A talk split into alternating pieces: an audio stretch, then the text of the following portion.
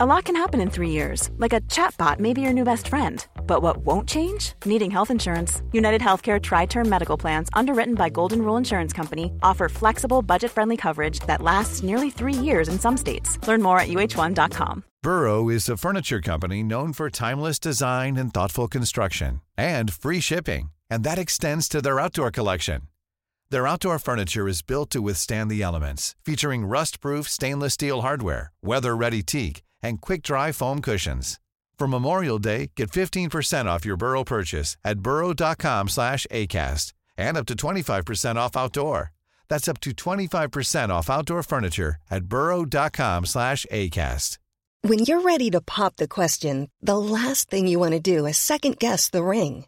At BlueNile.com, you can design a one-of-a-kind ring with the ease and convenience of shopping online. Choose your diamond and setting. When you find the one, you'll get it delivered right to your door. Go to Bluenile.com and use promo code LISTEN to get $50 off your purchase of $500 or more. That's code LISTEN at Bluenile.com for $50 off your purchase. Bluenile.com code LISTEN.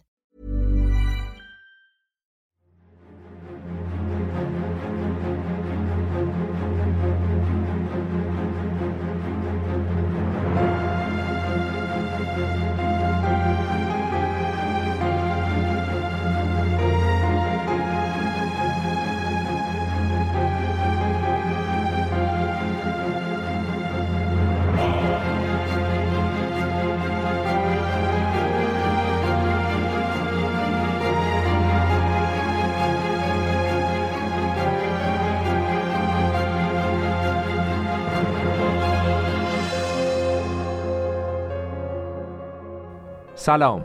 سلام و درود. سال نوتون مبارک. شما به اپیزود خلاصه کتاب قدرت عادت گوش می‌دید. این اپیزود هدیه نوروزی پادکست رخ به شنونده های عزیزشه و در نوروز 1401 منتشر میشه.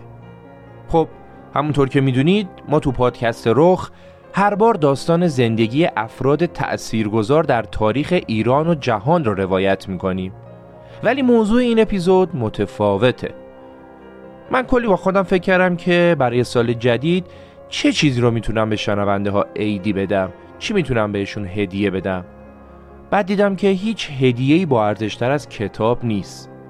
پس برای اینکه بتونم این هدیه رو به دست تمام شنونده ها برسونم تصمیم گرفتم خلاصه یکی از بهترین کتاب هایی که تا الان خوندم رو براتون آماده کنم. تا شما هم مثل من از خوندن و شنیدن این کتاب لذت ببرید. موضوع این کتاب هم با موضوعات پادکست رخ متفاوته. موضوع کتاب درباره عادتهای ما آدم است. موضوعی که شاید در ظاهر موضوع پیش با افتاده به نظر برسه ولی بهتون قول میدم که اصلا اینطور نیست. و بعد از شنیدن و خوندن این کتاب اگه با آگاهی بتونید رو عادتهای زندگی کنترل داشته باشید می‌تونید هر کاری که بخواید رو انجام بدید. امیدوارم این اپیزود بتونه برای برنامه ریزی های سال جدیدتون بهتون کمک کنه. اپیزود خلاصه کتاب قدرت عادت هدیه نوروزی پادکست رخ تقدیم به شما با عشق. Thank you.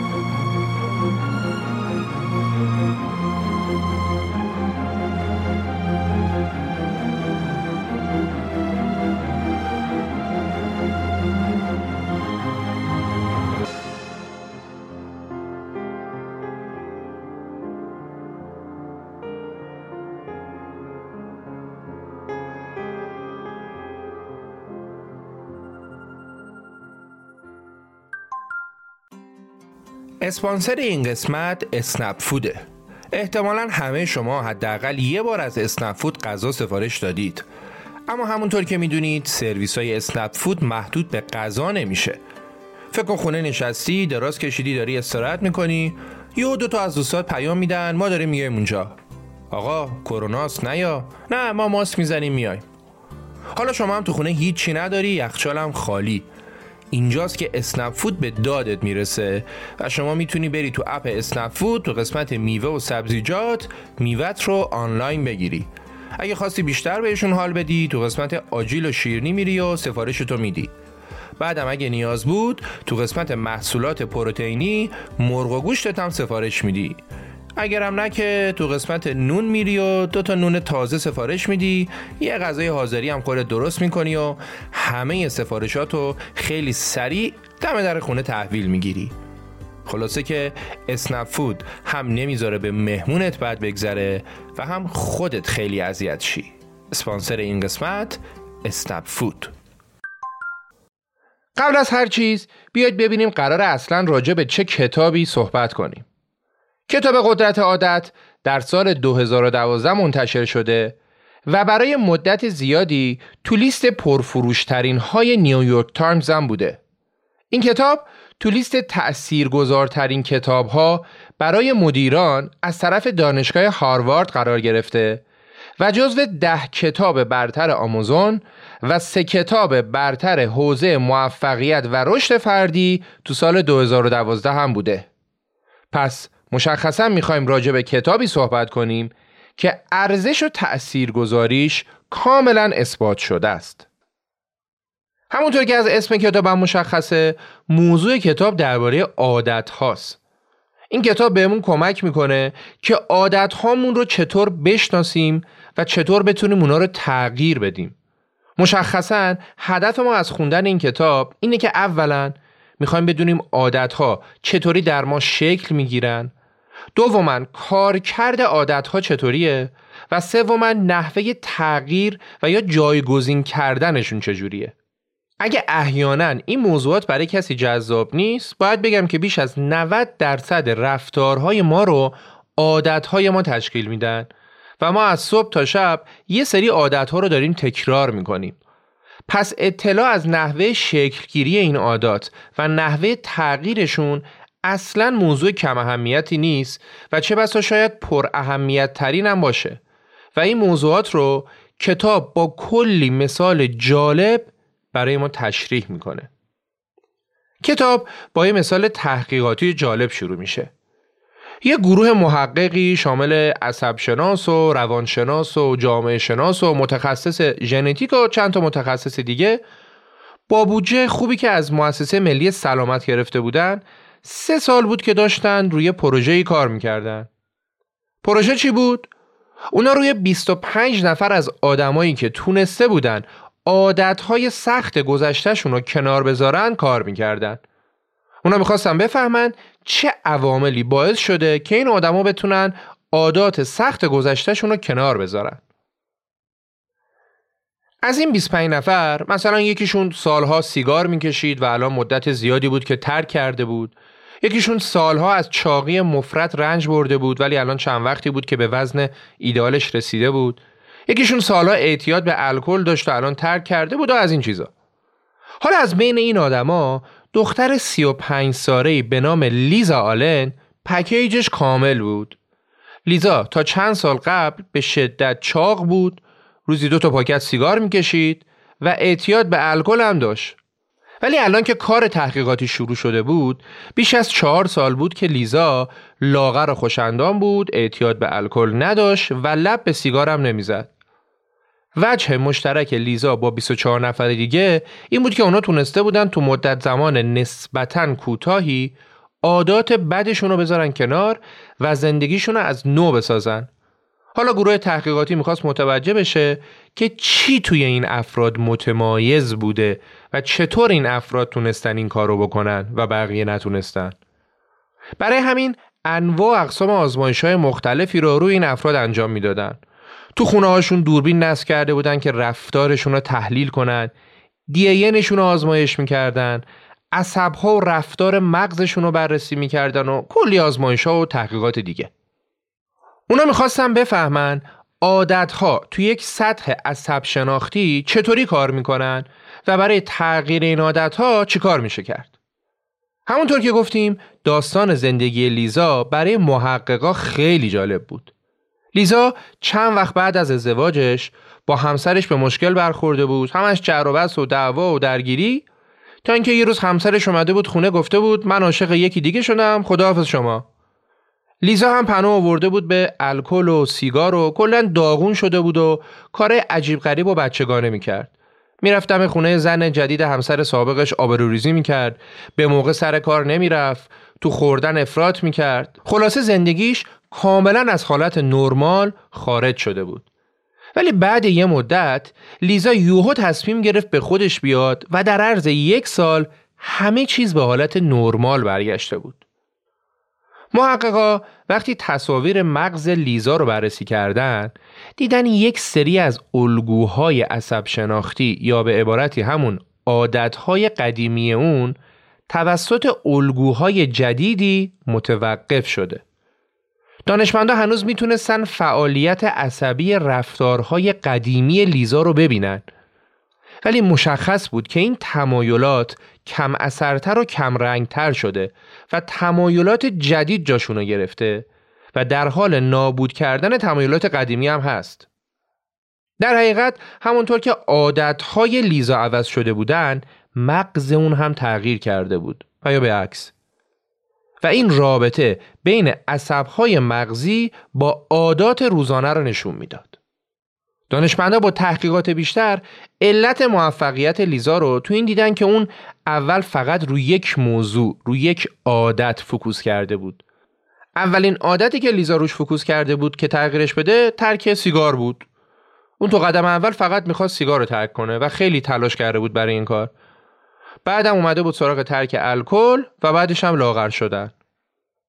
لیزا شرکت کننده مورد علاقه محققا بود. چون اسکنهای مغزش برای شناسایی نقشه جایی در مغز که توش الگوهای رفتاری یا همون عادتها قرار می‌گیرن بسیار جالب توجه بود. محققا با بررسی هایی که روی پروژهشون بالاخص روی لیزا انجام می‌دادن داشتن به جواب یکی از اصلی ترین سوال هاشون می رسیدن. اینکه چطوری یک تصمیم تبدیل به یک رفتار خودکار میشه و مغز به این اتفاق چطوری واکنش نشون میده. همه افرادی که داشتن این موضوع رو بررسی می‌کردن احساس کردند که در آستانه رسیدن به چیز خیلی مهمی هستند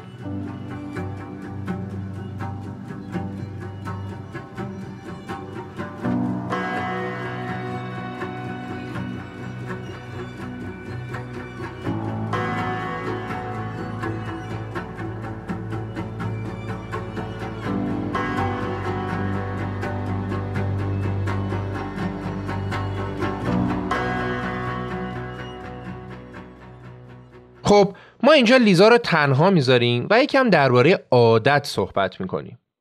حقیقت اینه که بخش زیادی از زندگی ما مجموعه ای از عادت هاست ممکنه ما تصور کنیم که بیشتر کارهایی که تو روز می‌کنیم نتیجه تصمیم گیری های ما هستن و کاملا هم با دقت انجام میشن. در صورتی که نه این خبرها نیست. اونا اکثرا عادتن و آگاهانه انجام نمی‌گیرن. اصلا اگه قرار بود ما همه کارامون رو آگاهانه و با تمرکز کامل انجام بدیم احتمالا از نظر ذهنی و جسمی خیلی خسته می شدیم و شاید دووم نمی آوردیم. اکثر کارهایی که آدما تو طول روز می‌کنن یه سری عادتهای روتینه که مدام در حال انجام دادنش هستن و مدام تکرار میشن. ما یه زمانی تصمیم گرفتیم کی بیدار شیم، کی نهار بخوریم، کی ورزش کنیم. ولی بعد از این انتخاب ها دیگه اینا عادت شدن و تبدیل شدن به یک سری رفتار خودکار روزانه. دانشمندا سال 1990 یه آزمایش مهمی رو طبق معمول روی موشای آزمایشگاهی بدبخت انجام دادن که خیلی جالبه و به موضوع بحث ما هم مربوطه. من داستانش رو میگم شما شرایط آزمایش رو خوب تصور کنید. یه راهروی مارپیچی رو تصور کنید که ابتدای راه رو با یه تخته بسته شده انتهای راه رو هم یه دوراهی میشه. هر موشی که تا انتهای مسیر میره باید انتخاب کنه که یا بره سمت چپ یا بره سمت راست. خلاصا چین که یه راهرو مارپیچ که تهش یه دوراهیه. حالا دانشمندا انتهای مسیر سمت چپ برای موش شکلات گذاشته بودن. دانشمندا موشای آزمایشگاهی رو ابتدای مسیر پشت تخته یا همون دیواره اول مسیر گذاشتن. آزمایش اینطوری شروع می شد که اول مسیر موش پشت دیواره میسته و با صدای ضربه ای دیواره میفته و موش می‌تونه تو راهرو به سمت جلو حرکت کنه. خب مشخصه دیگه. بوی شکلات به مشام موش می‌رسه و سعی می‌کنه خودشو به اون برسونه. اول کار موش تو راهرو مارپیچ با سرعت آرومی شروع به حرکت می‌کنه. دیواره ها رو بو می‌کنه به دیواره ها ناخون می‌کشه همینطوری یواش یواش میاد جلو و همینجا رو بو می‌کنه. حتی وقتی به دوراهی می‌رسه چون بوی شکلات همه جا پخش شده اکثریت مطلق موشا اول میرن سمت راست میرن اونجا رو بو می‌کنن. بعد که چیزی پیدا نکردن میان سمت چپ تا اینکه در نهایت شکلات رو در انتهای مسیر سمت چپ پیدا می‌کنن. حالا دانشمندا با تحقیقاتی که روی مغز این موشا کردن دیدن از ابتدای مسیر مغز به شدت داره فعالیت می‌کنه و مغز موش بو و صدا رو داره با تمام توان تجزیه و تحلیل می‌کنه. منظور از صدا همون صدای ضربه که موش ابتدای مسیر میشنوه و بعد می‌بینه دیوار جلوش باز شد. ولی وقتی این آزمایش چندین و چند بار تکرار شد دیدن که فعالیت های مغز موش کمتر و کمتر میشه و در این حال موش سریعتر تو مسیر حرکت می‌کنه. میره جلو می‌رسه به دوراهی باز اول میره سمت راست بعد میاد سمت چپ تا در نهایت به شکلات می‌رسه. یعنی باز هم مسیر رو اشتباه میره ولی با سرعت بیشتر. فعالیت مغز موشا نشون می‌داد که بعد از چند بار آزمایش مغز موش نیازی به ناخون کشیدن و یا بوییدن نمی‌دید. حتی دیگه نیازی نداشت که انتخاب کنه به کدوم جهت باید بپیچه. و در نتیجه مراکز تصمیم گیری مغز از فعالیت می. با تکرار بیشتر آزمایش حتی ساختارهای مغزی مرتبط با حافظه هم از کار افتاد. اینکه چطوری از داخل مارپیچ بدوه به اندازه برای موش نهادینه شده بود که به ندرت لازم بود فکر کنه که چطور این کار انجام بده. موشا دیگه یواش یواش دیوارا رو اصلا بو نمی‌کردن. سرشون رو مینداختن پایین به سرعت می‌رفتن انتهای مارپیچ بعد می‌رفتن دوباره به راست بعد برمیگشتن به چپ و می‌رسیدن به شکلاتشون. یعنی چی؟ واضحه. موشا عادت کرده بودن که چطور رفتار کنن. اوایل فکر می‌کردن بعد دیگه نیاز به فکر نبود. عادت بود که بهشون می‌گفت باید چیکار کنید. حتی اگه قسمتی از این عادت هم عادت غلطی بوده باشه. با توجه به این آزمایش و تحقیقات دیگه که دانشمندا انجام دادن اونا به این نتیجه رسیدن که شکلگیری عادتها سه مرحله داره. تو مرحله اول مغز دنبال یه سرنخ میگرده تا ببینه باید از کدوم الگو پیروی کنه. تو مثال موشها شوره آزمایش اینطوری بود که با یک ضربه دیواره‌ای که ابتدای مسیر قرار داشت از سر راه موش می‌رفت کنار. خب صدای ضربه تو این مثال همون سرنخه که مغز با شنیدنش می‌فهمه که باید از کدوم الگو پیروی کنه. مثلا اگر به جای صدای ضربه صدای گربه بشنوه به صورت خودکار از الگوی تعریف شده فرار استفاده می‌کنه. این شد مرحله اول که همون سرنخ باشه. مرحله دوم اسمش روتینه که تو مثال ما روتین همون حرکت موش به سمت انتهای مسیره که هر بار این روتین داره تکرار میشه. روتین می‌تونه فیزیکی، ذهنی یا احساسی باشه. مرحله سوم هم پاداشه. یعنی چی؟ یعنی اینکه مغز نتیجه گیری می‌کنه ببینه آیا این کار ارزش به خاطر سپرده شدن داره یا نه. یعنی ته این روتینه به پاداشی می‌رسم یا نه. که تو مثال ما پاداش همون شکلاته. پس شد سرنخ روتین پاداش. این سه کلمه رو شما تو این اپیزود چندین بار دیگه هم قراره بشنوید. به مرور زمان سرنخ روتین و پاداش اونقدر با هم عجین میشن که در نهایت عادت متولد میشه و با تولد عادت مغز دیگه در خصوص اون موضوع فعالیتی نمی‌کنه تصمیم گیری نمی‌کنه. یه مثالم از خودم بزنم. تا حالا فکر کردید چرا مثلا خیلی از چینی ها گوشت گربه می‌خورن ولی ما نمی‌خوریم؟ چون اونا از زمانی که به دنیا آمدن عادت کردن گوشت گربه بخورن و ما عادت نکردیم. و خب چون عادت نکردیم اول بهش فکر می‌کنیم و تصمیم گیری می‌کنیم و مشخصه که فکر کردن بهش و تبدیل کردن این موضوع به عادت برای ما مشمعز کننده است. پس گوشت گربه نمی‌خوریم. ولی به جاش ما کله پاچه می‌خوریم. زبون گاو و چشم گاو و گوسفند اینجور چیزا که اکثریت مطلق مردم جهان حتی خیلی از چینی های همه چیز خار از این موضوع به شدت تعجب می‌کنن و براشون غیر قابل باوره و احتمالا چندشاوره که ما میشینیم با ولع مغز و بناگوش و پاچه می‌خوریم و بچه عجب می‌کنیم. حالا ما چرا می‌خوریم؟ چون عادت کردیم. عادت کردیم از بچگی که این کارو بکنیم و الان طبق روتینی که به عادت تبدیل شده کله پاچه می‌خوریم. یه نکته هم نباید نادیده بگیریم که مغز منظورم مغز آدم تا منظورم آب مغز نیست. از کله پزی بیاید بیرون. مغز نمی‌تونه تفاوتی بین عادات بد و خوب ایجاد بکنه و عادات بد رو هم دقیقا مثل عادات خوب تکرار می‌کنه. ولی اتفاق دیگه هم که میفته اینه که اگه ما یه عادتی رو مدت زیادی هم انجام ندیم اون عادت گوشه مغز ما میمونه و هیچ وقت پاک نمیشه و ممکنه دوباره به روتین زندگی ما برگرده. برای همینه که احتمال اینکه یه نفر که سیگار رو ترک کرده دوباره سیگار بکشه خیلی بیشتر از اینه که کسی که تا حالا سیگار نکشیده بخواد برای بار اول سیگار بکشه. چون اونی که ترک کرده عادت سیگار کشیدن همیشه گوشه مغزش آماده است که دوباره به روتین تبدیل بشه. حالا اگه ما چرخه عادت رو بشناسیم و کنترلش رو به دست بگیریم می‌تونیم تمایلات بد رو بفرستیم پس زمینه و سعی کنیم از روتین زندگیمون خارجش کنیم. دقیقا همون کاری که لیزا انجام داد. جالبه که حتی ممکنه ما سرنخها و روتین هایی که عادت ما رو به وجود میارن اونا رو اصلا به خاطرم نیاریم. ولی در هر صورت زمانی که عادت ها در مغزمون ذخیره میشن اغلب بدون اینکه خودمونم بفهمیم بر نحوه عملکرد ما تاثیر می‌ذارن. کتاب فست فود ها رو مثال می‌زنه. میگه در حالت عادی همه می‌دونن فست فود چقدر ضرر داره.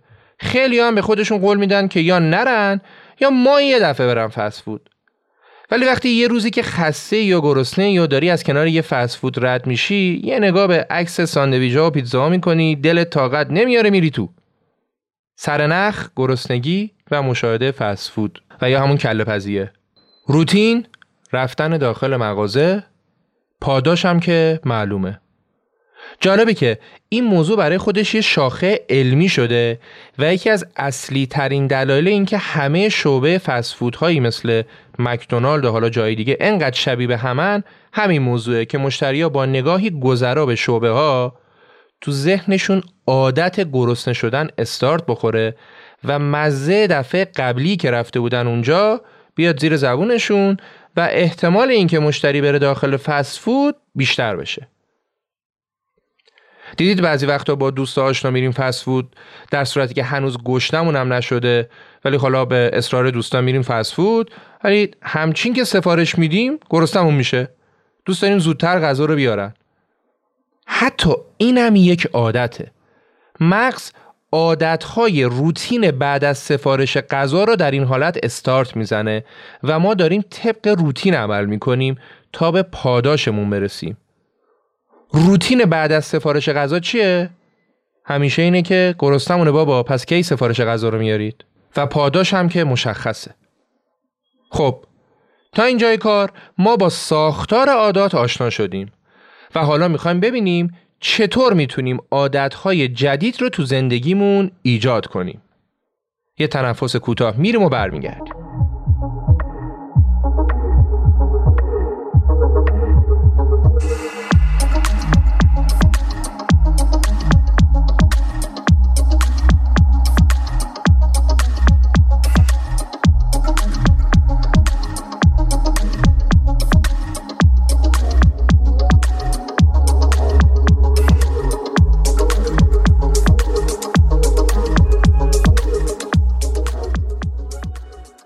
شما خلاصه کتاب قدرت عادت رو میشنوید که تو بخش اول ساختار عادت ها رو شرح دادیم. سرنخ، روتین، پاداش. و حالا می‌خوایم ببینیم چطوری می‌تونیم تو زندگیمون عادتهای جدیدی رو ایجاد کنیم. کتاب این قسمت رو با یه مثال تبلیغاتی شروع می‌کنه. داستان یه تبلیغاتچی بسیار معروف به نام هاپکینز که اوایل جنگ جهانی اول تصمیم می‌گیره روی فروش خمیر دندون پیسودنت سرمایه گذاری و تبلیغ کنه. فروش خمیر دندون اونم در حالی که در بهترین حالت طبق آمار اون زمان فقط 6 درصد آمریکایی اون موقع مسواک می زدن. حالا خیلی خلاصه کاری که هاپکینز کرد چی بود؟ اون اومد روش تبلیغاتشو مبتنی بر تولید یک سرنخ و ایجاد یک عادت و در نهایت گرفتن پاداش گذاشت. متن تبلیغات هاپکینز این بود که می‌گفت همین الان زبونتون رو روی دندونهاتون بچرخونید. می‌بینید که یک لایه روی دندوناتون قرار گرفته که باعث شده دندوناتون هم زش به نظر برسن و همین که زود خراب بشن. اگه می‌خواید دندونهای متفاوت داشته باشید و از شر این لایه خلاص بشید از خمیر دندون پیسودنت استفاده کنید. خب این در حالی بود که لزوما خمیر دندون پیسودنت نبود که این لایه ها رو می‌برد و در حقیقت فشار مسواک حالا با هر خمیر دندونی می‌تونست لایه رو از بین ببره. ولی تمرکز تبلیغات هاپکینز روی این موضوع بود دیگه. رفته رفته هر کسی که این تبلیغات رو می‌دید اولین کاری که می‌کرد زبونش روی دندوناش میچرخوند. مثل خیلی از شمایی که دارید این اپیزودو گوش می‌دید و احتمالا این کارو کردید. بعد متوجه این لایه روی دندونش می‌شد و تصمیم می‌گرفت دندوناش رو مسواک بزنه. حالا هر خمیر دندون دیگه هم که می‌گرفت فرقی نمی‌کرد ولی مردم می‌رفتن پیسودنت میخریدن. چون تبلیغات تأثیر خودش رو گذاشته بود و تونسته بود یک عادت روتین رو تو جامعه به عنوان یک فرهنگ جدید یواش یواش جا بندازه.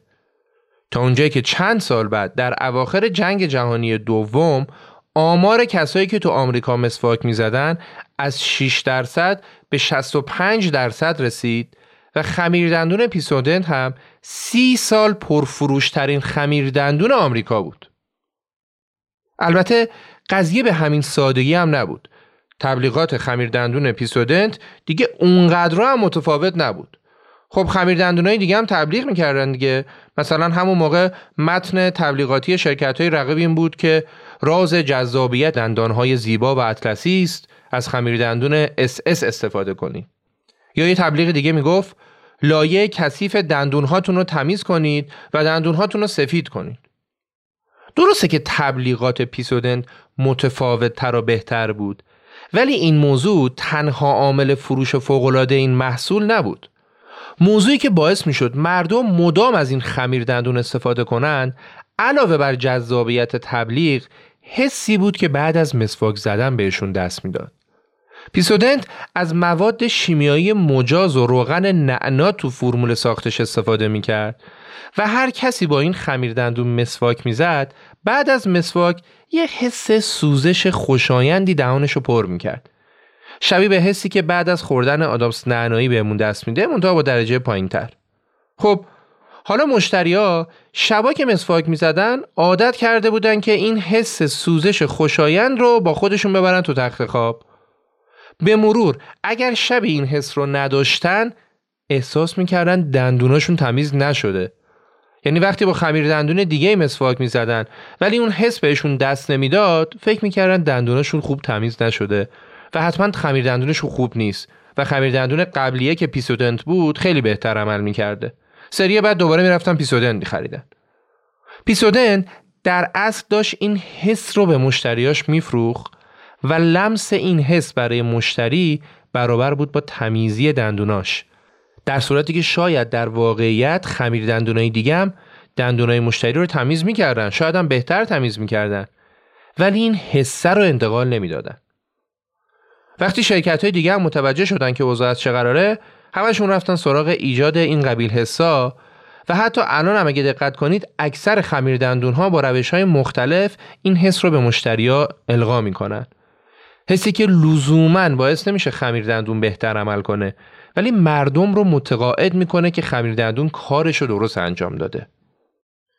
اینا روش های ایجاد عادت در مشتری هاست دیگه که توسط شرکت های مختلف انجام میشه. دقیقا همین اتفاق برای استفاده از شامپو هم داره میفته. تقریبا همه ما انتظار داریم شامپوی خوب خوب هم کف بکنه و اگه شامپوی کف کمی داشته باشه شاید خیلی مورد تایید ما نباشه. در صورتی که کف کردن شامپو لزوما ارتباطی با کیفیتش نداره. تولید کننده های بزرگم عمدن مواد شیمیایی رو به شامپو اضافه می‌کنن که فقط کارش اینه که کف بیشتری تولید کنه. و ما رو به حس خوب و پاداشی که ازش انتظار داریم برسونه. و این مواد شیمیایی مازاد بعضا کمترین تأثیرم تو تمیزی دارن. یه مثال دیگه اینه. خیلی از آدما تا حالا رژیم های غذایی متفاوتی گرفتن. اگه دقت کرده باشید رژیم های غذایی اینجوریه دیگه. مثلا شنبه صبحانه فلان چیز نهار 300 گرم فلان غذا با یک کف دست نان و و و و. ولی تقریبا تو همه رژیما یه وعده غذایی آزاد هم هست. مثلا دکتر تغذیه میگه پنجشنبه شب آزاد.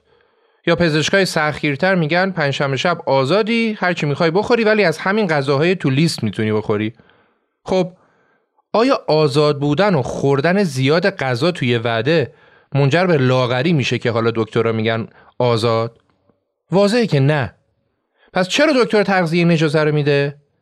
به خاطر اون پاداش است. شما لیست رژیمتو نگاه می‌کنی پیش خودت میگی باشه این چند روزم تحمل می‌کنم به جاش پنجشنبه شب یه حالی می‌کنم دیگه آزادم دیگه. اینطوری پاداش باعث تکرار روتین میشه و احتمال اینکه شما رژیم رو ادامه بدید و اونو تبدیل به عادت بکنید بالا میره. خب حالا می‌خوایم ببینیم شناخت عادت چه کمکی می‌تونه به ما بکنه و در ادامه هم در خصوص روش معکوس سازی عادت صحبت کنیم که خیلی هم جالبه. قبل از هر چیز باید بدونید که عادت ها یه قانون طلایی دارن. اونم اینه که شما نمی‌تونید یک عادت بد رو خاموش کنید. نمی‌تونید از بین ببریدش. فقط می‌تونید اون عادت رو تغییر بدید. عادت ها هیچ وقت از بین نمیرن. پس شما بایستی به جای از بین بردن یه عادت سرنخ قدیمی رو نگه دارید ولی یک روتین جدید به جای روتین قبلی بذارید. یعنی سرنخ و پاداش ثابت میمونه و شما روتین رو تغییر می‌دید. یه فرد سیگاری معمولا نمی‌تونه سیگار رو ترک کنه مگه اینکه فعالیتی رو پیدا کنه که وقتی تمایل به نیکوتین تحریکش کرد بتونه اونو جایگزین سیگار کنه. به این کار یعنی ثابت نگه داشتن سرنخ و پاداش و تغییر روتین ها میگن معکوس سازی عادت در حال حاضر از روش معکوس سازی عادت تو خیلی از مراکز درمانی، مراکز ترک اعتیاد و ترک قمار و افسردگی و خیلی جای دیگه استفاده می‌کنن. یعنی سرنخ تولید میشه، مغز احساس به نیاز تولید می‌کنه و می‌خواد یه روتین رو انجام بده. حالا اون روتین کشیدن مواد یا قمار یا هر چیز ناجور دیگه ای. بعد اولین کار پزشک اینه که روتین شما رو تغییر بده. همونطور که مشخصه مهم اینه که سر نخ به درستی شناسایی بشه. موضوع اینه که انقدر عادتها تکرار شدن و تکرار شدن که فرد مریض اصلا یادش نمیاد سرنخ چی بوده. خیلی از کسایی که اعتیاد به مواد یا الکل دارن اگه در لحظه ازشون بپرسی که امروز چرا این کارو کردی جوابی نداره بده. چون عادت انقدری تکرار شده که شخص به سرنخ فکر نمی‌کنه. برای همینه که وقتی به روانشناس مراجعه می‌کنه یکی از اولین سوالا اینه که در طول روز چه عواملی باعث میشه بری سمت مواد؟ چی میشه که نیاز به مواد پیدا می‌کنی؟ در اصل اینجا روانشناس می‌خواد با کمک مریضش به یک یا چند سرنخ برسه. بعد که سرنخ ها مشخص شدن مرحله بعدی تغییر روتین کاره. به شرطی که پاداشی هم تهش در کار باشه. این جای داستان کتاب دو تا عامل مهم رو معرفی می‌کنه که می‌تونه به معکوس سازی عادت خیلی کمک کنه. اولین عامل باور اعتقاده. باور به اینکه شما می‌تونی این کار انجام بدی.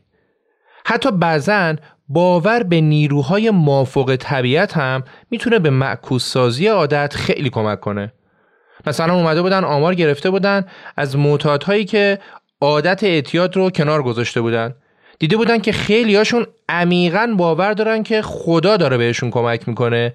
و این اعتقاد و این باور به اونا کمک کرده بود که بتونن اعتیادشون رو ترک کنن. دومین عامل هم گروهه. برای خیلی از ما اتفاق افتاده که به تنهایی شاید یه کاری رو انجام ندیم. یه عادتی رو پایگذاری نکنیم یا معکوس نکنیم. ولی وقتی توی یه گروه قرار می‌گیریم خیلی راحت تر این کار انجام میدیم. مثلا تنهایی ورزش کردن برای ما سخته ولی ورزش گروهی رو انجام میدیم و خیلی راحت روتین هم میکنیمش. در صورت که اگه قرار باشه به خودمون قول بدیم هر روز میرم پیاده روی احتمالا نمی‌تونیم به روتین تبدیل کنیمش. یا همین کمپ های ترک اعتیاد یه فلسفه وجودشون همین تغییر عادت به صورت گروهیه. شاید یه شخص به تنهایی این قدرت رو تو خودش نبینه که بتونه این عادت رو کنار بذاره. ولی وقتی توی یه جمعی قرار می‌گیره که همه دارن این کارو می‌کنن اونم اعتماد به نفسش میره بالا و این کار رو انجام میده. پس خیلی خلاصه گفتیم که ما هیچ وقت از شر عادتهای بد نمی‌تونیم رهاشیم ولی به جاش می‌تونیم اونا رو تغییر بدیم و طبق قانون طلایی عادت ما باید سرنخ و پاداش رو ثابت نگه داریم و سعی کنیم روتین رو تغییر بدیم. و تو این پروسه دو تا عامل هم تأثیر گذاره باور و کار گروهی.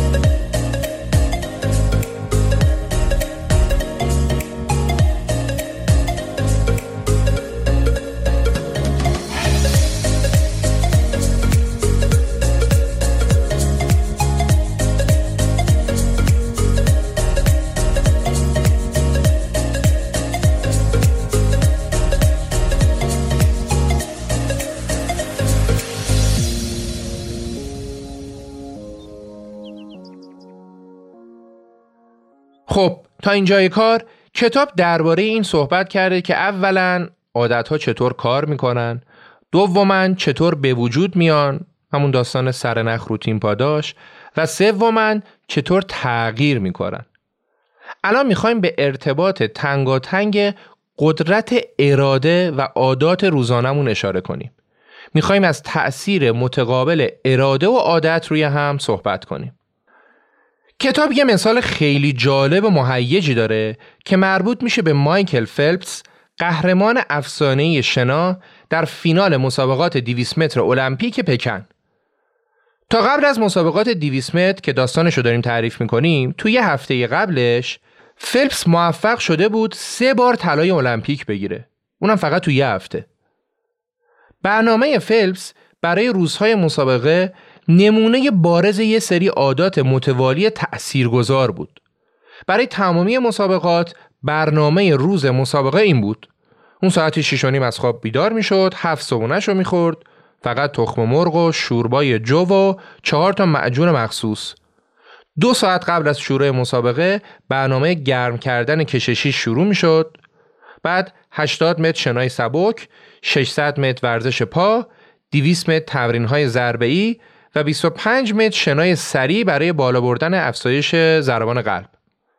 بعدش از استخ می اومد بیرون لباس مخصوص مسابقات رو تنش می‌کرد هدفون رو میذاشت تو گوشش و آهنگ های سبک هیپ هاپ رو با صدای بلند گوش می‌کرد در حقیقت مربی اون این عادات و یه سری عادات دیگه که کتاب توضیح میده رو تو زندگی حرفه‌ایش کاملا جا انداخته بود. اونقدر که وقتی سوت آغاز مسابقه زده می‌شد برنده شدن تو مسابقه یک قسمتی از روتینی بود که فیلپس برای خودش ساخته بود. روتین ها از صبح طوری طراحی شدن که ادامه این روند به اون حس پیروزی و همون پاداشی که قرار بود بگیره رو می‌داد. و باعث می‌شد باورش به پیروزی بیشتر شه. چون این برنامه روتین بارها بارها منجر به پاداش یعنی همون قهرمانی شده بود. حالا برگردیم به المپیک پکن. ساعت 9 و 56 دقیقه صبح چهار دقیقه قبل از فینال مسابقات 200 متر. بلنگو اسم فیلپس را صدا می‌زنه و اون با چند تا حرکت تمرین شده خودش رو روی تخته آماده استارت می‌کنه. رأس ساعت اسلحه شروع مسابقه شلیک میشه و فلپس مثل همیشه با یه شیرجه تماشایی کارش رو شروع می‌کنه. ولی همون ابتدای کار عینکش بخار می‌کنه و آب به داخل عینک نشت می‌کنه و خیلی زود همه چیز برای اون تار میشه. در ابتدای دور سوم یعنی دور آخر فیلپس دیگه هیچ چیزی نمی‌دید نه خط کف استخ و نه علامت سیاه تی که دیوار نزدیک به شناگر رو مشخص می‌کنه فیلپس نمی‌دونست چند حرکت دیگه مونده که مسابقه تموم شه و این اتفاق اگه برای هر شناگر دیگه میافتاد باعث وحشت و نگرانیش و استرس می‌شد و احتمالا همین استرس باعث شکستش می‌شد. ولی فیلپس آروم بود. عینک معیوب یک انحراف از برنامه روتین اون بود. ولی موضوع این بود که فیلپس برای روتین بعدی هم برنامه ریزی کرده بود. مربیش با اون شنا در تاریکی رو برای همین احتمالات تمرین کرده بود تا برای هر قافلگیری آماده باشن. فلپس ساعتها شنا با چشمای بسته رو تمرین کرده بود. اون حد که 20 یا 21 حرکت تا انتهای مسابقه مونده و شروع کرد به شمردن و البته با قدرت ادامه دادن. تو حرکت 18 هم می‌تونست دیوار رو پیش بینی کنه و صدای داد و فریاد جمعیت هم بشنوه ولی نمی‌تونست بفهمه دارن اونو تشویق می‌کنن و یا کسی دیگه ای رو و اصلا هم از وضعیت رقباش خبر نداشت دو سه حرکت آخر رو فیلپس با تمام قدرت انجام داد و به دیوار انتهای مسیر رسید و سریع عینک رو از چشاش برداشت و به تابلوی امتیازات نگاه کرد و دید که کنار اسمش نوشته شده WR به معنای World Record فیلپس علاوه بر اینکه قهرمان جهان شده بود رکورد المپیک هم شکسته بود. فیلپس یه مثال کامل برای تأثیر قدرت اراده است. قدرت اراده مهمترین عادت زیربنایی برای موفقیت هر فرده. قدرت اراده فقط یک مهارت قابل یادگیری نیست.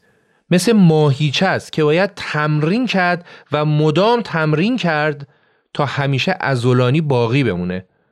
و بهترین روش برای تقویت قدرت اراده اینه که اون رو به صورت عادت در بیاریم.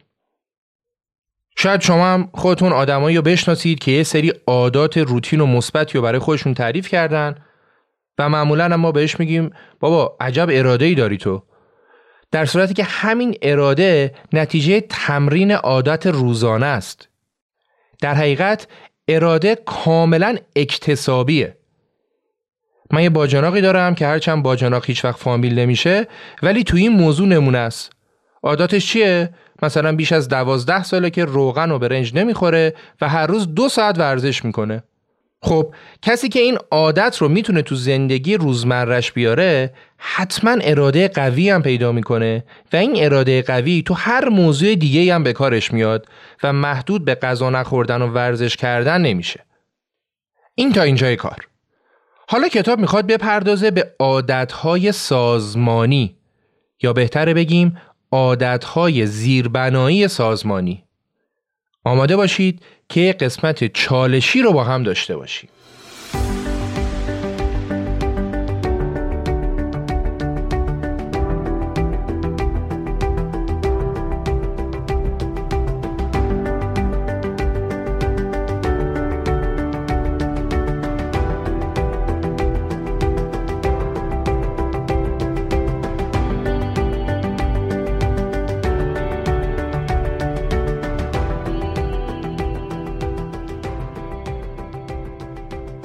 این قسمت کتاب میره سراغ فرهنگ ها و عادت سازمان ها و شرکت ها و تاکید می‌کنه که فرهنگ ها تو هر سازمانی از دل عادت های زیربنایی اون سازمان رشد می‌کنن و به وجود میان. حالا چه رئیس رؤسا از اون آگاه باشن و چه نباشن؟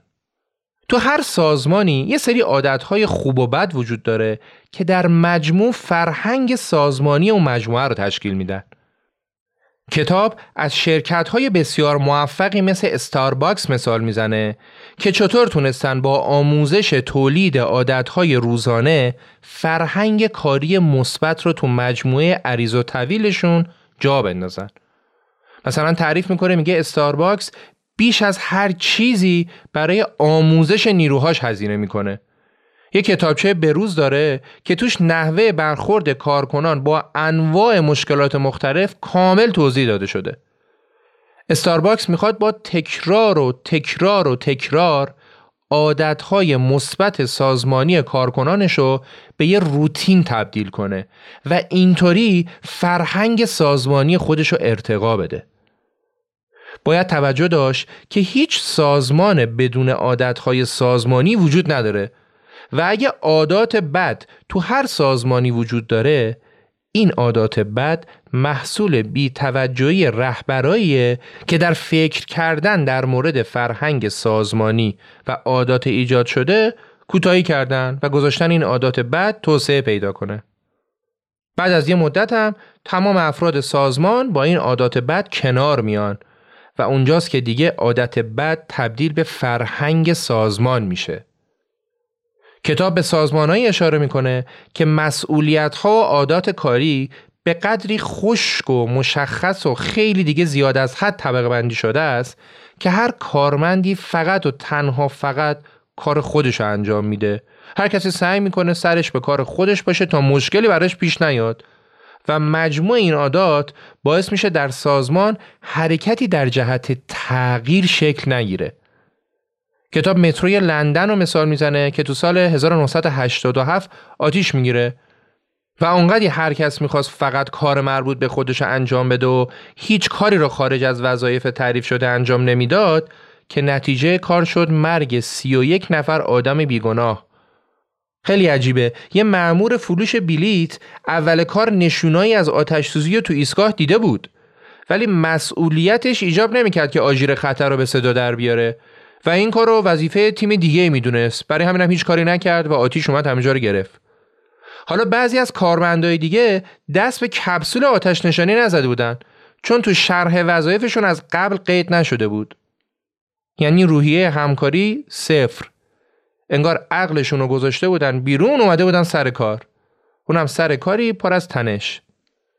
کتاب میگه تو این سازمان های بزرگ که میرید اولین عادتی که به عینه می‌بینید اینه که سازمان تبدیل شده به یه میدون نبرد که افراد تلاش می‌کنن قدرت و پاداش بیشتری به دست بیارن. حتی شده با له کردن همکارای خودشون. البته خارجی ها رو میگه دیگه ما که نه. اصلا این حرفا به ما نمی‌خوره. حالا تأصف بار اینه که معمولا یه همچین اتفاقایی شبیه اون آتش سوزیه وقتی میفته اون وقت راحت تر میشه عادات پرسنل رو عوض کرد. چون با پوست و استخون شرایط رو درک کردن. در صورت که در حالت عادی تغییر فرهنگ یه سازمان کار زمانبر و سختیه. برای همینه که نقش واحدهای آموزش سازمانهای بزرگ بسیار حیاتی و مهمه و همچنین نقش مدیران در تغییر فرهنگهای غلط سازمان. خب بریم جلوتر. حالا می‌خوایم به یه موضوع جذاب و جالب دیگه ای بپردازیم. این جای داستان کتاب با یه مثال باحال می‌خواد نشون بده که چطور شرکت ها و فروشگاه ها می‌تونن عادات ما رو پیش بینی کنن اونا رو دستکاری کنن و از این طریق سودشون رو چند برابر کنن. ما می‌خوایم کاری که فروشگاه زنجیره‌ای تارگت تو آمریکا کرده رو بررسی کنیم. تارگت از اون فروشگاه که توش همه چی پیدا میشه از شیر مرغ تا جون آدمیزاد همه چی. مسلما مشتریان بسیار زیادی هم داره. هر مشتری تارگت با هر خریدی که می‌کنه داره به فروشگاه یه داده مهم اطلاعاتی از عادات خریدشو میده. و با توجه به اینکه هزاران هزار خرید در طول روز انجام میشه این فروشگاه تونسته یه مخزن بزرگ اطلاعاتی از عادات خرید مشتریانش رو جمعآوری کنه و مدل های ریاضی فراوونی رو از تو دلش در بیاره. مدل هایی که بعضا ساده و جالب هم به نظر می‌رسن. مثلا اگه کسی داره پشه بند و کیسه خواب و کرم ضد آفتاب می‌خره خب احتمال اینکه سفری در پیش داشته باشه زیاده. پس تارگت به این طیف از مشتریاش پیشنهاد خرید چادر مسافرتی رو ایمیل یا پیامک می‌کنه. یا اگه کسی داره تلویزیون و یخچال می‌خره احتمالا داره میره سر خونه زندگیش. پس تارگت میاد بهش کپان تخفیف ماشین ظرفشویی هم میفرسته. که اگه تو لیست خرید مشتریش هم ماشین ظرفشویی نیست برای خرید وسوسش کنه. یا خیلی از مثالهای شبیه به این که خب خیلی ساده است. حالا فروشگاه تارگت می‌خواست پا رو فراتر از این بذاره. و با آگاهی به عادات خرید مشتریانش بتونه اطلاعات خصوصی تری رو از اونا به دست بیاره. تارگت می‌خواست یه کار بزرگ و عجیبی بکنه. می‌خواست ببینه با داده هایی که داره می‌تونه تشخیص بده کدومی که از مشتریاش بار دارن حالا چرا بارداری؟ چرا می‌خواست بدون باردارن یا نه؟ به خاطر اینکه آمار بهشون نشون داده بود هیچ گروهی اندازه زنای باردار پتانسیل خرید بالا و سوداوری بیشتر رو برای تارگت ندارن.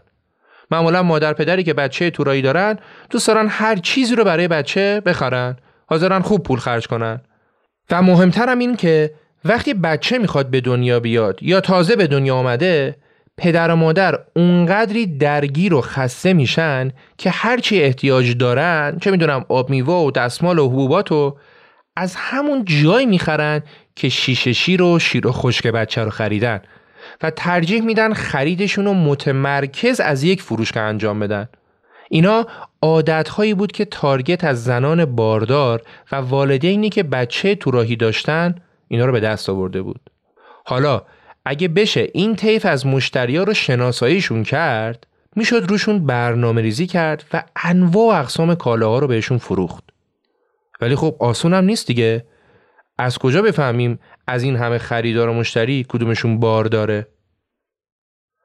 فروشگاه تارگت مثل خیلی از فروشگاه های زنجیره‌ای بزرگ و درست حسابی همونطور که گفتیم رفتار مشتریان رو تو خریداشون تحلیل می‌کنه.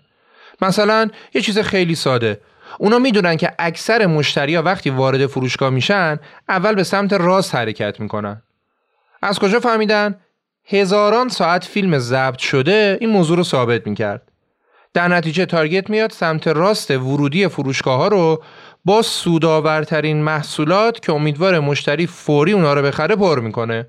یه تخفیفی هم می‌زنه تنگش دیگه تموم سبت ها پر میشه از اون کالا. جالب اینه که توی بررسی آماری اونا متوجه شدن حتی کسایی که با لیست خرید آماده میان برای خرید 50 درصد از خریدی که می‌کنن خارج از لیست خریدشونه. این اتفاق احتمالا برای تک تک ما هم افتاده دیگه.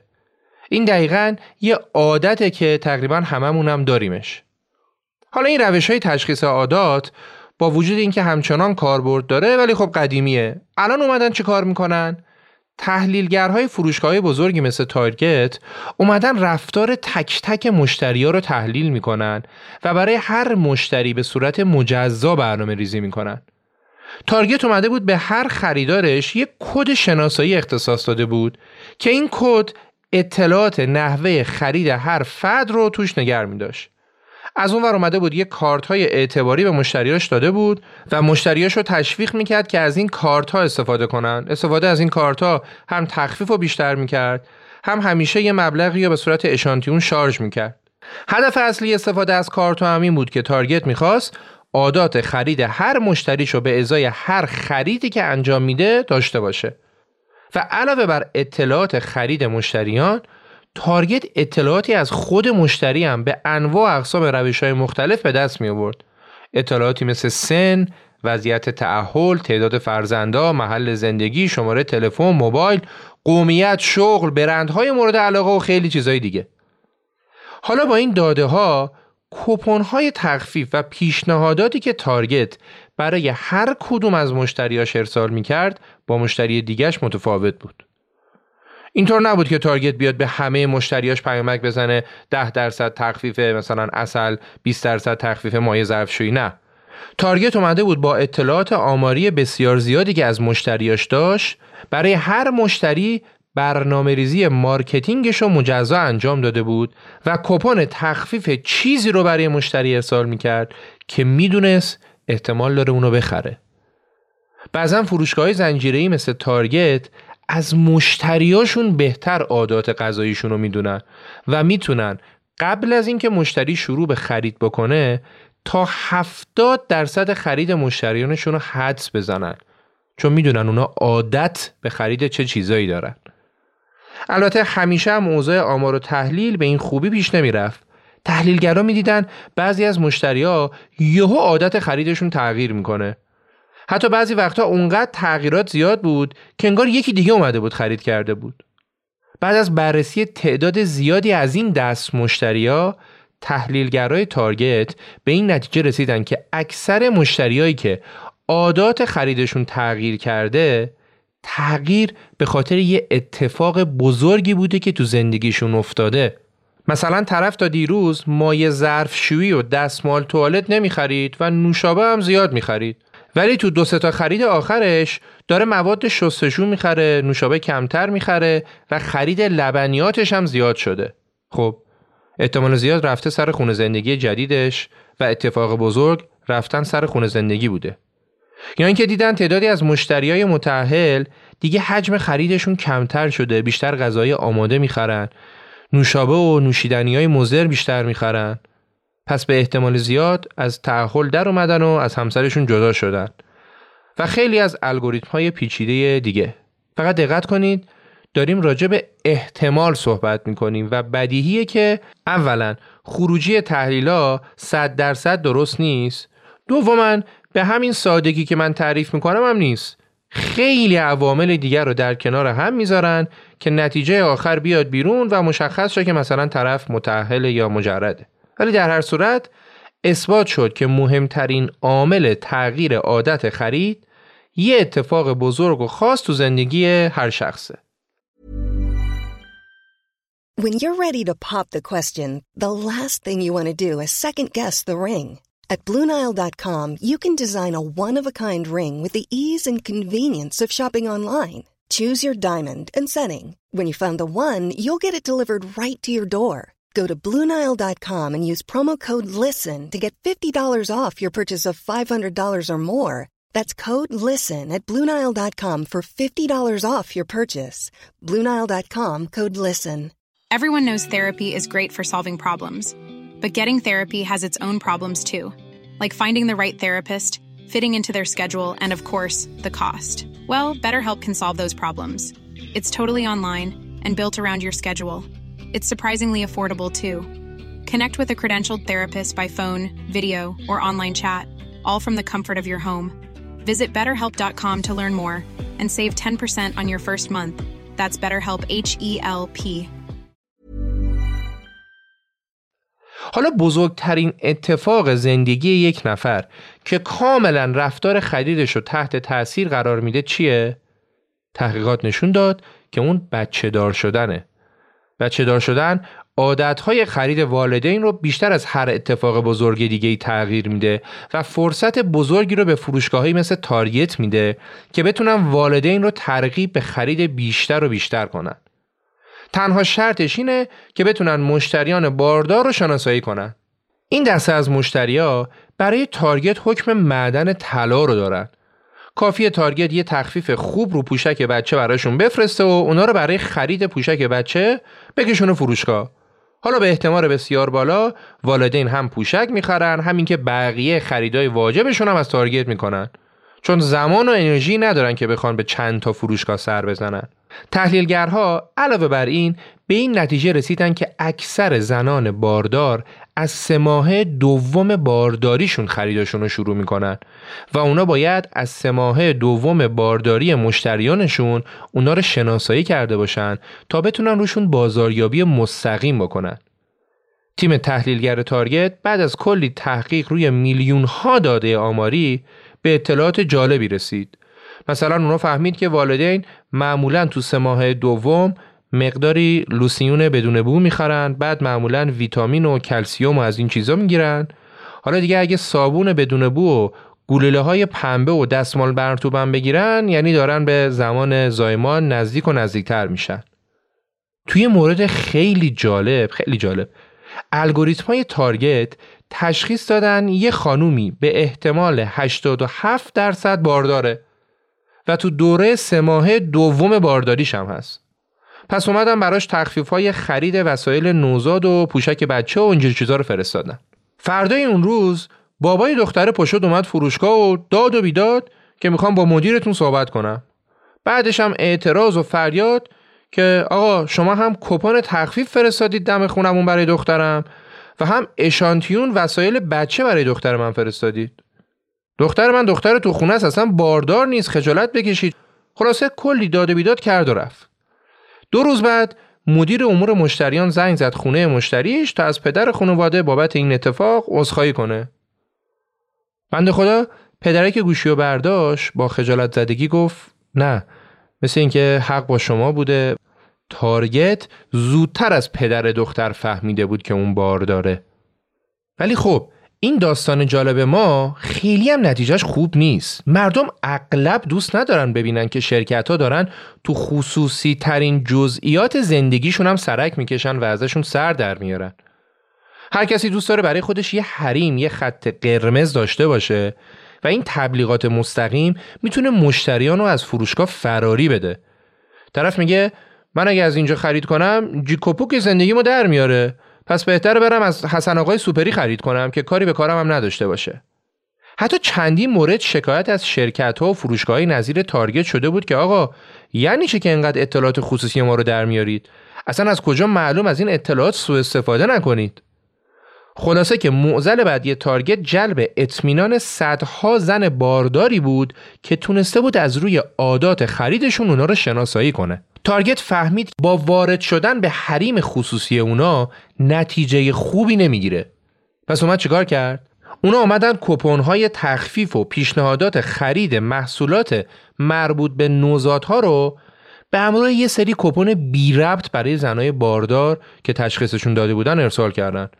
مثلا کپون پوشک بچه رو به همراه کپون خرید دستگاه چمنزنی ارسال کردن. حالا برای مخاطب اینطور به نظر می رسید که خب چند تا کپون برای من اومده و شانسی کپون پوشک بچه که اتفاقا خیلی هم به دردم می‌خوره توش هست. یعنی مشتری احساس می‌کنه که این همون روش همیشگی بازاریابی و تبلیغاته که خیلی هم تو زندگی خصوصیش سرک نمی‌کشه. می‌دونیم دیگه؟ اگه به هر چیز جدید لباس عادات کهنه رو بپوشونیم پذیرش اون برای عموم آسونتر میشه. با این روش تارگت تونست هم اعتماد مشتریاش رو از دست نده و همین که اونا رو به دام بندازه. خیلی زود فروش محصولات مادر و کودک تارگت منفجر شد و فروش تارگت از پیش های خودشون هم بالاتر رفت و این همه سود نتیجه تحلیل عادتهای مشتریانشون بود. خب اینم از این. حالا می‌خوایم بریم به قسمت پایانی کتاب که عنوانش یه سواله. یه سوال شاید هم عجیب. سوالم اینه. آیا ما مسئول عادتهای خودمون هستیم؟ بریم و برگردیم ببینیم منظور سوال چیه و جوابش چیه.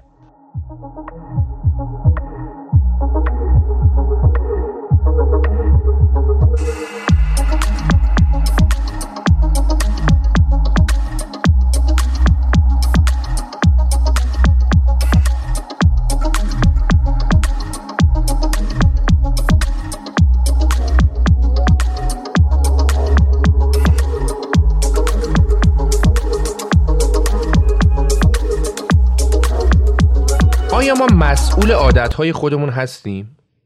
شاید تو نگاه اول همچین سوالی کمی عجیب به نظر برسه و جوابش هم اینه که خب معلومه که ما مسئول عادتهای خودمون هستیم.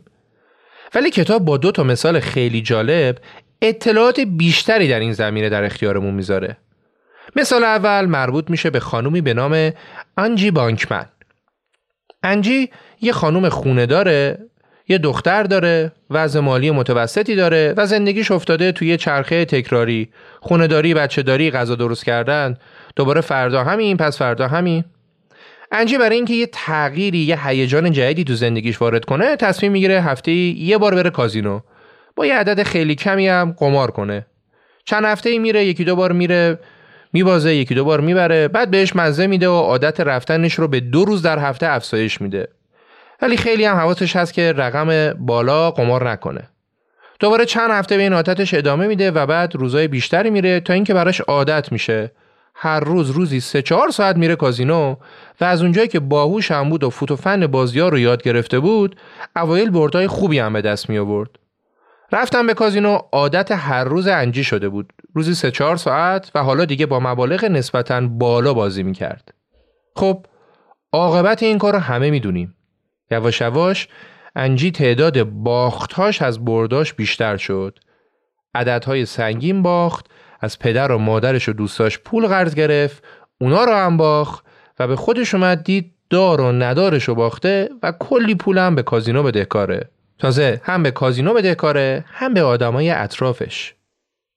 مسئولین کازینو که تا دیروز براش فرش قرمز پهن می‌کردن و براش کپون رایگان شام به همراه خانواده میفرستادن و سفر دو روزه رایگان تفریحی میذاشتن حالا یقش رو گرفته بودن که یالا پور ما رو بده و کوتاه هم نمی اومدن و از انجی شکایت هم کردن. انجی به کمک همسر بدبختش یه وکیل گرفت و اعلام ورشکستگی کرد. وکیلم قول داد که کارشون رو درست کنه. دادگاه شروع شد. تو دادگاه وکیل انجی با استناد به اینکه موکل من دست خودش نبوده و داشته از یک سری عاداتی پیروی می‌کرده که اختیارش رو ازش سلب می‌کردن سعی کرد نظر هیئت منصفه رو جلب کنه. می‌گفت قمار کردن برای انجی شده بود یه عادت مثل نفس کشیدن مثل راه رفتن. من و شما که داریم راه میریم و نفس می‌کشیم که به نفس کشیدنمون فکر نمی کنیم موکل منم اسیر این عادت شده بود و نمی‌دونست داره چه بلایی سر خودش و خانوادش میاره و برای همینم گناهکار نیست. در واقع ادله این بود که انجی از عاداتی عمیقا ریشهدار تبعیت کرده که به طور فضایندهی مداخله قدرت تصمیم گیریشو براش دشوار بلکم غیر ممکن کرده و به همین دلیل باید تبرعه بشه. خب موقت این داستان رو بذارید کنار بریم سراغ داستان دوم که مربوط میشه به مردی به نام برایان. برایان زندگی نرمالی رو با همسرش داشت زنش رو دوست داشت مشکل خاصی نداشتن و همه چیز تقریبا روتین بود. ولی یه روز صبح خبر میاد که دیشب برایان همسرش رو به قتل رسونده. جریان چیه؟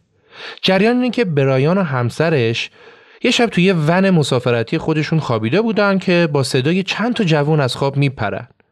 از خواب میپرن و میترسن که اونا بیان یه بلایی سرشون میارن. برای همین جای ونشون رو عوض می‌کنن بعد دوباره می‌گیرن میخوابن. صبح خبر میاد که برایان همسرش رو کشته. بلا فاصله که برایان رو دستگیر می‌کنن ازش بازجویی می‌کنن. میگن چرا؟ چی شد این کار کردی؟ برایان تعریف می‌کنه میگه من فقط یه صحنه یادمه یادم بعد از اینکه جای ون رو عوض کردیم خوابیدیم. نصف شب احساس کردم یکی از اون جوونا بهمون حمله کرده.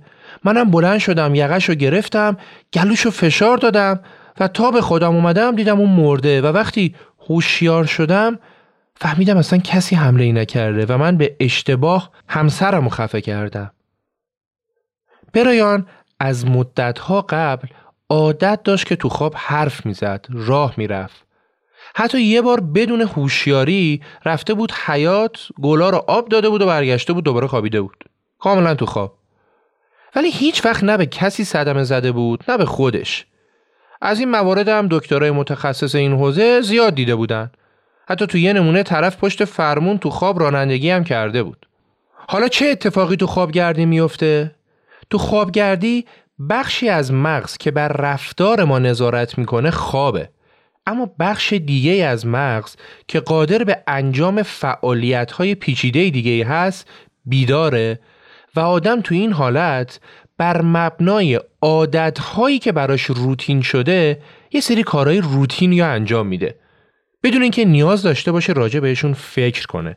عادات اونقدری قوی خودشون رو جا انداختن که کاملا روتین شدن و آدما حتی تو خوابگردی هم وقتی در معرض یک سرنخ قرار می‌گیرن بدون هیچ تعملی واکنش نشون میدن تو جریان برایان هم وقتی ابتدایی ترین بخش مغز اون در معرض سرنخی قرار گرفت سرنخ چی بود؟ یه نفر داشت بهشون حمله می‌کرد بعدش عادت کنترل برایان رو به دست گرفته بود و اون به مقابله با مهاجم پرداخته بود. مقابله با مهاجمی که به ما حمله می‌کنم خب یه عادت روتینه دیگه. اینجور واکنش ها عادت های خودکاری هستن که به قدری در اعصاب ما ریشه دووندن که می‌تونن تقریبا بدون هیچ ورودی از بخش های عالیتر مغز اتفاق بیفتن. این نشون میده که برخی عادت ها اونقدی قوی که بر توانایی انتخاب ما غلبه می‌کنن و بنابراین در شرایط خاص لزوما ما مسئول کاری که انجام میدیم نیستیم. تاکید می‌کنم در شرایط خیلی خاص مثل مورد برایان. وکلای برایان هم از همین موضوع برای تبرئه اون استفاده کردن و با ارائه مدارک پزشکی قبلی اون و توضیح علمی شرایط سعی کردن برایان رو تبرئه کنن. حالا کتاب اینجای ماجرا کلی توضیحات علمی هم برای اینجور آدما و واکنشاشون تو خوابگردی ارائه میده که من ازشون میگذرم. ولی چیزی که مشخص بود این بود که برایان با زنش مشکل نداشت با هم خوب بودن. تو اون روز و روزهای قبلترش هم نزدیکاشون هیچ دعوا و درگیری بینشون ندیده بودن. و برایان دلیلی برای کشتن همسرش نداشت. و بعد از این اتفاق هم هیچ کس اندازه خودش ناراحت نبود. داغون شده بود. خودش هم باورش نمی‌شد. می‌گفت من با دستای خودم عشقم و کشتم. اون همه زندگی من بود. رأی دادگاه برایان اعلام شد و قاضی اون رو از اتهام قتل تبرئه کرد. و حتی تو جلسه آخر قاضی متهم رو دلداری داد و بهش گفت تو اصلا مقصر نیستی. تو نباید خودتو مؤاخذه کنی. همه آدمایی که اینجا می‌دونن که تو تقصیری نداشتی. خب حالا بریم سراغ انجی. تو نگاه اول با همین استدلال که ما لزوما مسئول عادتهای خودمون نیستیم و خیلی مواقع واکنشی طبیعی به سر نخوانشون میدیم می‌شد انجی رو هم تبرئه کرد. برایان همسرش رو به قتل رسون انجی هم سرمایه زندگیشو به باد داد و کلی بدهی بالا آورد. حالا آیا جامعه آیا دادگاه باید در مسئولیت قائل شدن برای این دو تفاوتی اعمال کنه؟ جواب مثبته. بله این دو داستان با هم متفاوتن. دادگاه به برایان حکم آزادی داد ولی انجی به خاطر اعمالش مسئول شناخته شد. وکیل انجی می‌گفت وقتی اون وارد یک کازینو می‌شد عادتهاش کنترل اعمالش رو به دست می‌گرفت و برای انجی غیر ممکن بود که بتونه رفتارش رو کنترل کنه. ولی موضوع این بود که عادتها هر چقدر هم که در ذهن ما ریشه دوونده باشن قطعی و غیر قابل تغییر نیستن. این ماییم که عادتامون رو انتخاب می‌کنیم. انجی می‌تونست عادتاشو تغییر بده در حالی که برایان نمی‌تونست به خودی خود این کارو بکنه. قبلش که ده تا آدم تو خواب نکشته بود. فرق این دو این بود. منطقی هم هست دیگه. قبلا هم گفتیم برای اصلاح یک عادت اول باید واقعا تصمیم بگیریم که اون عادت رو تغییر بدیم بعد سرنخاش رو تشخیص بدیم و در نهایت پاداش هایی که روتین های عادت ایجاد می‌کنن رو بپذیریم و جایگزین اونا رو پیدا کنیم جایگزین روتین ها رو پیدا کنیم. انجی از عادتهاش آگاه بود ولی سعی نمی‌کرد اونا رو تغییر بده. در صورتی که برایان هیچ وقت فکرشو نمی‌کرد که عادت مقابله با تهاجم منجر به کشتن همسرش بشه. که حالا بخواد این عادت رو ترک بکنه. حقیقت اینه که به غیر از موارد خیلی خاص مثل مورد برایان تقریبا همه الگوها و عادتهای دیگه ما مثل خوردن، خوابیدن، صحبت کردن و هر روتین دیگه که داریم اینا عادتهایی که ما می‌تونیم تغییرشون بدیم و در برابرشون مسئولیم. ویلیام جیمز روانشناس معروف و صاحب سبک میگه تمام زندگی ما تا اونجا که صورتی مشخص داره چیزی جز انبوهی از عادات عملی، احساسی و فکری نیست که به طور نظاممند برای سعادت یا بدبختی ما سازماندهی شدن. و هرچه پیش بیاد اونا ما رو بدون مقاومت به سوی سرنوشت پیش می‌برن این مثال جالبی هم هست که من خودم خیلی دوستش دارم. اونم اینه که میگن دو تا ماهی جوون داشتن تو رودخونه ای شنا می‌کردن. یه ماهی پیر هم تو برکه کنار این رودخونه شنا می‌کرده یه ذره اونورتر اونا تو رودخونه بودن این یکی تو برکه کوچیک اونورتر ماهی پیره تا اون دوتا ماهی جوونه رو می‌بینه که تو رودخونه دارن حرکت می‌کنن میگه سلام رفقا آب رودخونه چطوره؟ دوتا ماهی جوون به هم نگاه می‌کنن میگن سلام آب دیگه چیه؟ اونا اونقدر به آب عادت کرده بودن که دیگه اونا اصلا نمی‌دیدن اونا غرق عادت شده بودن. ما هم تو زندگی شخصیمون سر کارمون باید با یک نگاه نقادانه بیایم ببینیم عادتهایی که توشون غرق شدیم چیا هستن. اونا رو تحلیل کنیم و سعی کنیم با روش هایی که در موردش صحبت کردیم عادات بد رو تغییر بدیم. وظیفه اصلی رهبران و مدیران سازمان هم همینه. شناسایی اصلی عادتهای بد سازمان که داره اونا رو تحت تاثیر قرار میده و البته جایگزین کردن اونها با عادتهای خوب.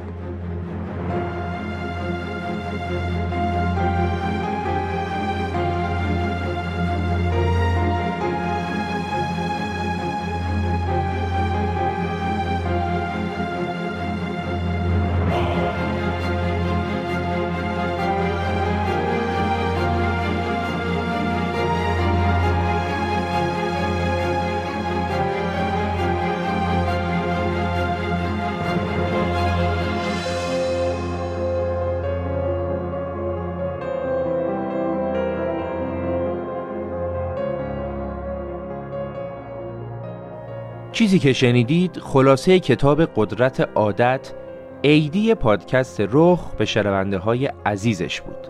شنونده هایی که بدون شک صاحبان اصلی پادکست رخ هستند. ممنون که به رخ گوش می‌دید و ما رو تو شبکه های اجتماعی دنبال می‌کنید و از ما حمایت مالی و معنوی می‌کنید. مرسی از اسپانسر این اپیزود اسنپ فود و به امید دیدار. دوستدار شما امیر سودبخش نوروز 1401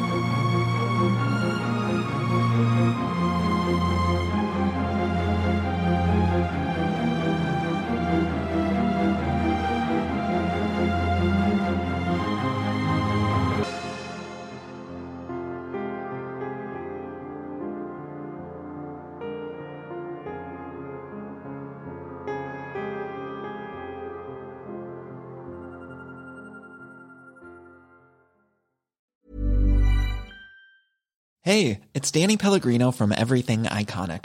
Ready to upgrade your style game without blowing your budget? Check out Quince. They've got all the good stuff shirts and polos, activewear, and fine leather goods, all at 50 to 80% less than other high end brands.